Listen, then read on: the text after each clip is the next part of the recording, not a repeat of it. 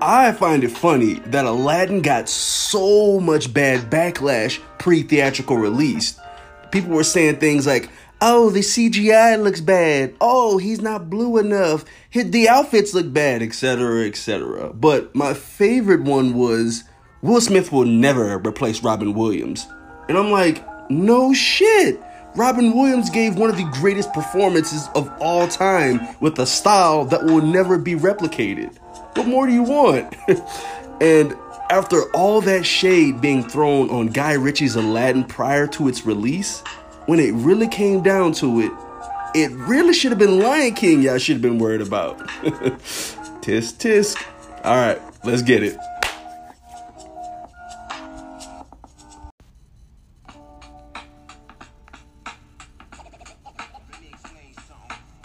Welcome, nerd and nerdettes. Today's podcast episode features talks of Emmy nominations, 90s nostalgia, and Hakuna Matata?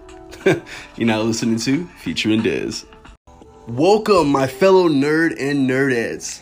Um, welcome to another new review episode of Featuring Dez. And once again, I'm your host, Dez. And as you can probably tell by that prelude I just gave, I will be giving my thoughts on the newest Lion King film. But before we hop straight into my thoughts on this Lion King film, first I got a few topics and stories I want to go over. So let's get it. First up um, is what I want to call the inspiration story of the day and that is that Miss Gwendoline Christie from the mega hit TV series Game of Thrones, which recently just came to a close, that series is stacked with great performances, and Miss Gwendoline is one of the many great actors in this series. Well, many like myself were just a tad bit shocked when we found out that HBO and company didn't submit her to the Emmys. Well, when Miss Christie realized this, you know, she took it upon herself to nominate herself. Now, I don't know about you guys, but to me, that's one of the most badass things an actor can do. That's when you know you are uber confident in the work you put out. Now, the most dope part about this story is she actually got into the Emmys. She basically sent a, a metaphorical middle finger to the team that didn't submit her. That's gangster.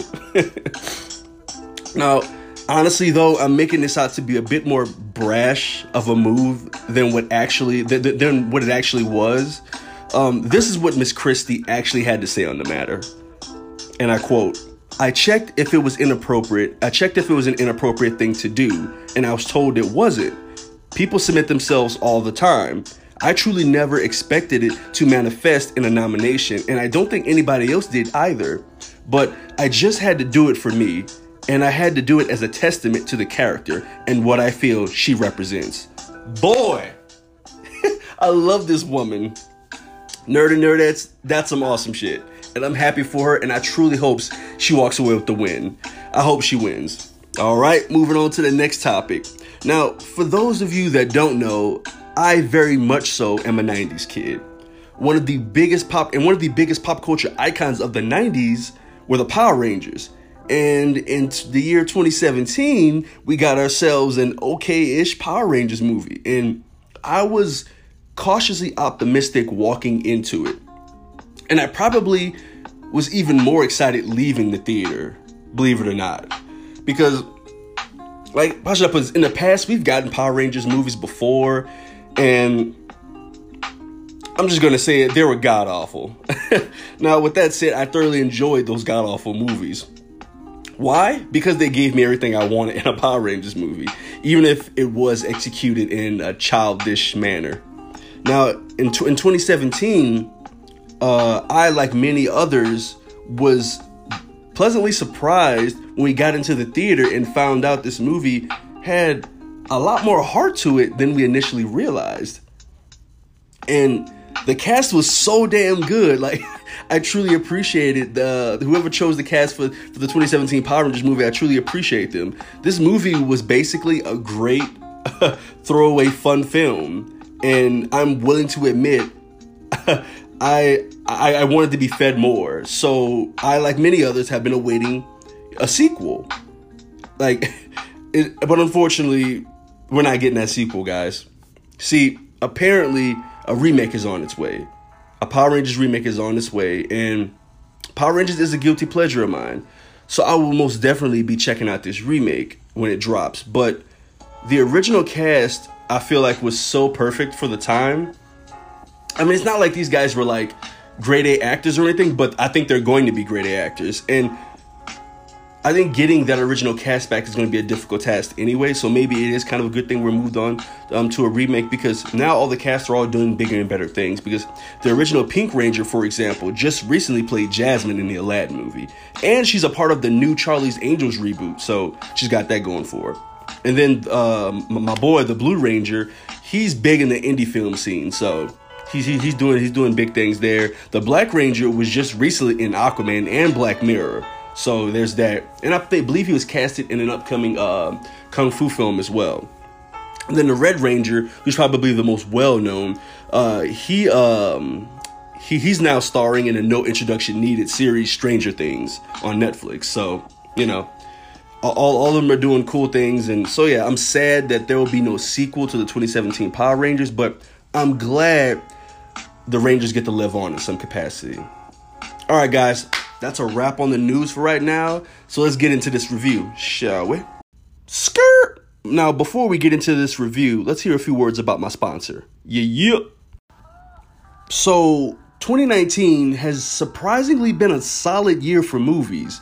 There are many still I'm excited about, but I regret to say that Lion King will probably most likely go down as the biggest disappointment of the year for me. For me. See, Lion King is the Lion King was the very first movie I ever saw as a child. And it was a turning point for me. I became obsessed with the theater experience after that. Even in, in Disney films alike, actually. I became obsessed with both uh, the theater experience and Disney films alike. And it's still one of the best films of all time. So it's not just some childhood nostalgia I have glazed over this film. Now, yes, I had high hopes going into this. Uh, yes, I had high hopes going into this Jon Favreau directed project, but my expectations weren't too high since I myself am not too fond of any of the recent Disney live action adaptations, with the exception being maybe Aladdin. And Aladdin was just okay. Aladdin was fun, I guess. So I sat down with my colleagues to enjoy this early screen, screening of Lion King. And, you know, I was a bit nervous, but that nervousness soon went away as the iconic score started playing. Woo, boy. Suddenly, I found myself enjoying this flick.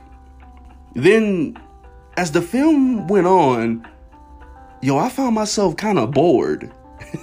That's not good, man. I found myself kind of bored just wishing the film had more life to it. I wish it had taken more risk as well. Now, mm, if I had to sum up 2019's Lion King in one word, that word would be underwhelming.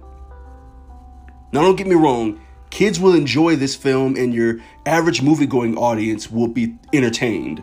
But Lion King for me was a disappointment. I did, however, enjoy Donald Glover's take on Simba. He gave Simba a bit more humor than was than what was originally found in the OG film.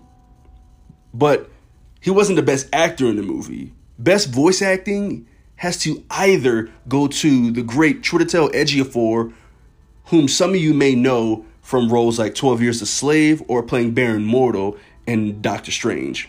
Chiwetel Ejiofor brought to life the legendary villain Scar, and he did an excellent job. Dude, you could f- just feel the gravitas and the weight of everything he was saying. It was great.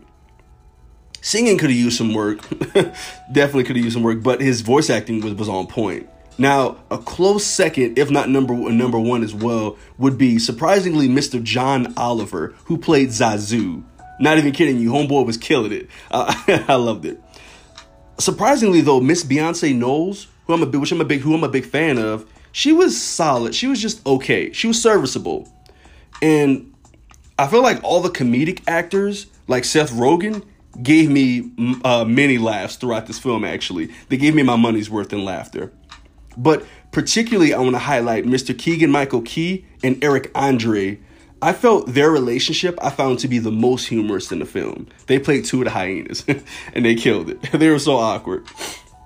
Now, side note, for those of you who truly want to see Lion King remade properly, man, I suggest you go see the 2018 box office juggernaut film known as Black Panther. Now, I'm not saying they're the exact same film, but what I am saying is that they share enough similarities that anyone who's looking for a Lion King esque plotline would enjoy it. And, you know, they're both owned by Disney, so you know there's that. now, Lion King was not a horrible movie by any means, but it was clear to me that the film needed a bit more love, it needed a bit more Disney love before it's released. And if it truly wanted to make a movie worthy of the Lion King legacy, man, they should have just taken a bit more time instead of using a strong title as just another cash grab. And that disappointed me. That hurt me, honestly.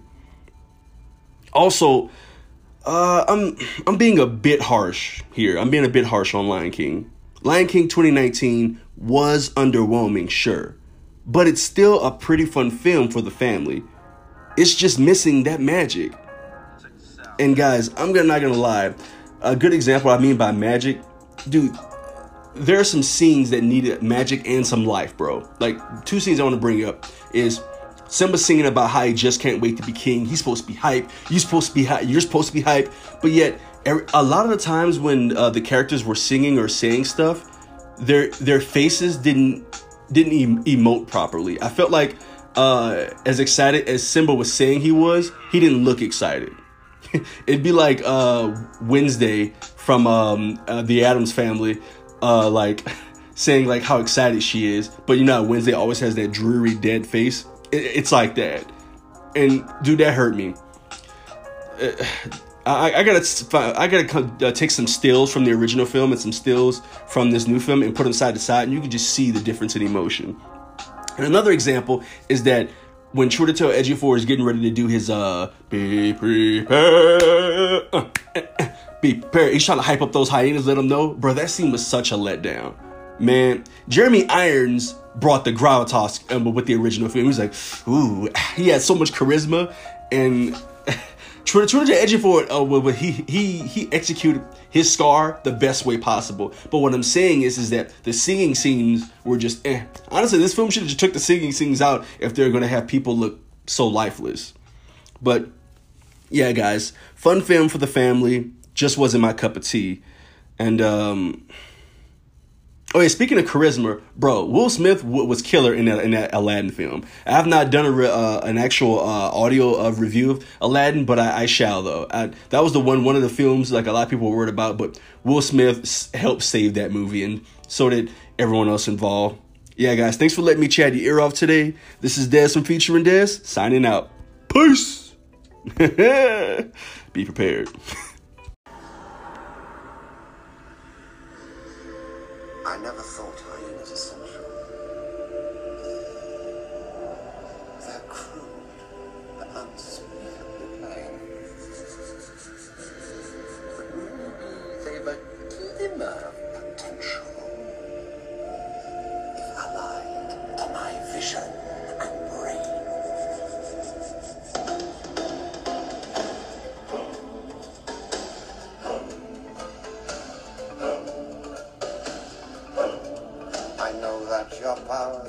retention are as wet as a warthog's backside.